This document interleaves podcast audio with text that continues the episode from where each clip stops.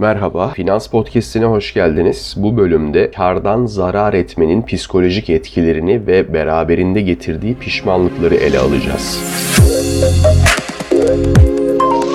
Kardan zarar etmek yatırım dünyasında eski veya yeni herkesin karşılaştığı bir gerçek. Bu durum finansal hedeflere ulaşma çabalarında beklenmeyen bir engel olabiliyor bazen ama insan olduğumuz için de önüne geçmek her zaman mümkün olmayabiliyor. Ancak bunun sadece finansal değil aynı zamanda psikolojik etkileri de var. Yatırımcılar doğal olarak genellikle yatırımlarından kar elde etme beklentisi içinde oluyorlar. Fakat bu beklentiler karşılanmadığında ortaya çıkan hayal kırıklığının motivasyon kaybı veya hayal kırıklığından kaynaklanan stres gibi etkileri olabiliyor. Beklenen kar elde edilmediğinde yatırımcının motivasyonunda önemli bir düşüş yaşanabiliyor. Borsaya ya da doğrudan o spesifik hisse senedine ya da yatırım yaptığı alan farklıysa ona karşı bir ön yargı gelişebiliyor. Finansal hedeflere ulaşma isteği azalıp zaten benim neyime dedirtebiliyor. Kardan zarar etmek hayal kırıklığı kaynaklı stresi beraberinde getirir. Bu stres stres genellikle maddi kayıplarla değil, beklentilerin karşılanamamasıyla ilgilidir. Bu nedenle herkesin beklentisine göre bu stresin boyutu da kişiden kişiye değişebilir. Genellikle yatırımcılar olarak kendi kararlarımızı savunurken kardan zarar etme durumunda kendimizden özür dilemek veya hatayı kabul etmek çok zor olabiliyor. Yatırımlarımızdan etkilenenlere veya kendimize karşı özür dileme konusunda çekinceler yaşamamız normal. Çünkü bu durum hatalı kararlar konusunda kendimize duyulan güvensizliği artırabilir. Kardan zarar ettiğimiz durumlarda hatalarımızı itiraf etmekte güçlük çeksek de bunu yapabilirsek finansal öğrenme ve büyüme için kendi adımıza önemli bir adım olabilir. Kardan zarar etme durumunda yatırımcılar genellikle geçmiş kararlarını sorgular ve pişmanlık duyar ama bilemeyeceğimiz şeyler için kendimizi suçlamamız da son derece anlamsızdır. Genellikle geçmişteki kararlarımıza kafayı takarız ve kayıp büyükse içinden çıkamayabiliriz keşke şunu yapmasaydım düşüncesi sıkça ortaya çıkar ama genellikle borsada olan bu durum eğer hiç olmasaydı borsa diye bir şey olmayabilirdi bile. Bu durum olduğu için borsaya yatırım anlamlı bir hal alıyor uzun vadede. Zarar durumunda genellikle pişmanlık duygusuyla karşılaşıp gelecekteki kararlarımızı alırken bunu göz önünde bulundurduğumuz için çizeceğimiz yolu olumlu veya olumsuz etkileyebilir. Bu durumda aceleci olmamakta fayda var. Bazen de tam tersi tersi kardan zararı göze alarak pozisyon kapatmanın mantıklı olduğu durumlarda olabilir. Örneğin belki bir gelişme olmuştur ve bu gelişme sebebiyle anlamlı, dayanağı olan bir düşüş yaşanmıştır. Devamının geleceğinden de eminsinizdir. Bu durumda neden en tepedeyken satamadım diye hayıflanmak yerine belki de o sırada harekete geçmek mantıklı olabilir. Belki %10-20 kayıpla kurtarabileceğimiz pozisyonların üzerine oturarak kardan zararı geçip ana paramızdan yemeye başlamasına sebep olabiliriz. Bakmayın böyle kendimden emin anlattığıma. Hepsini yaşamışlığım var. Bunları yaşamadan biri bana anlatmamıştı. Kardan zarardayken çok bekleyip ana paradan zarara döndüğüm pozisyonlar da yaşadım. Bu yılın içinde bile bunu yaşamışlığım var. Ne kadar bu piyasayı bildiğimi, anladığımı düşünsem de böyle şeyler olabiliyor. Risk toleransım yüksek olduğu için ve riske atabileceğim sermayem de görece yüksek olduğu için rahatlıkla bunu yapabiliyorum ve psikolojimi olumsuz etkilemiyor etkilemeyecek miktarların artık hangi miktarlar olduğunu bildiğim için, kendimi tanıdığım için riske attığım miktarlar genellikle o miktarlar kadar oluyor. Yani altından kalkamayacağım miktarlar hala var tabii ama ben o miktarları kumar oynar gibi pozisyonlara sokmadığım için çok dert sahibi olmuyorum bu süreçte. Kardan zarar etmenin ardından yatırımcılar olarak öğrenip ilerleyebiliriz. Her zarara bir öğrenme fırsatı, ücreti o kadar zarar ile ödenmiş bir ders gibi bakmayı öğrenirse kendimizi kendimizi kandırarak bile olsa psikolojimizi sağlam tutabiliriz. Zaten hatalarımızdan gerçekten dersler çıkardığımız için gelecekteki kararlarımızı alırken daha iyi şekillendirecek ve benim az önce anlattığım gibi canınızı çok sıkmayacak miktarları riske atacaksınız. Böylece dert sahibi olmadan bu süreci ister zararda bekleyerek ister zarardayken pek önermesem de satış yapıp pozisyondan daha uygun olduğunu düşündüğünüz noktaya gelene kadar çıkarak baş edebilirsiniz. Finansal baş başarı sadece kazançlarla değil aynı zamanda kayıplarla başa çıkma becerisiyle de ilgili. Kardan zarar etme durumu mental dayanıklılığı ciddi düzeyde artırabilir. Daha önce kaybederken paniklememek adlı bir bölüm hazırlamıştım. Onu dinlemediyseniz dinleyip bu iki bölümde anlattıklarımı birlikte değerlendirip varsa çıkarılacak dersleri çıkarabilirsiniz. Bu bölümde kardan zarar etmenin finansal ve psikolojik etkilerini kısmen ele aldık. Her yatırımcının bu durumla karşılaşabileceğini anlamak lazım ve kardan zarar etseniz bile bu deneyimden öğrenmek boynunuzun borcu. Hatta olaylara benim gibi bakabilirseniz kaybetmek de bir tür kazanç. Bu deneyim bize daha iyisini yapma ve daha iyi olma şansı tanıyor nihayetinde. Geçen gün arkadaşımla 2017 boğasındaki kripto paralardan sadece 1-2 tanesini satmasaydım bugün ne olurdu diye baktık. Yılda birkaç kez konusu açılır bu tür şeylerin malum. Sizin de aranızda oluyordur. Özellikle böyle yükselişlerin olduğu haftalarda ve zamanlarda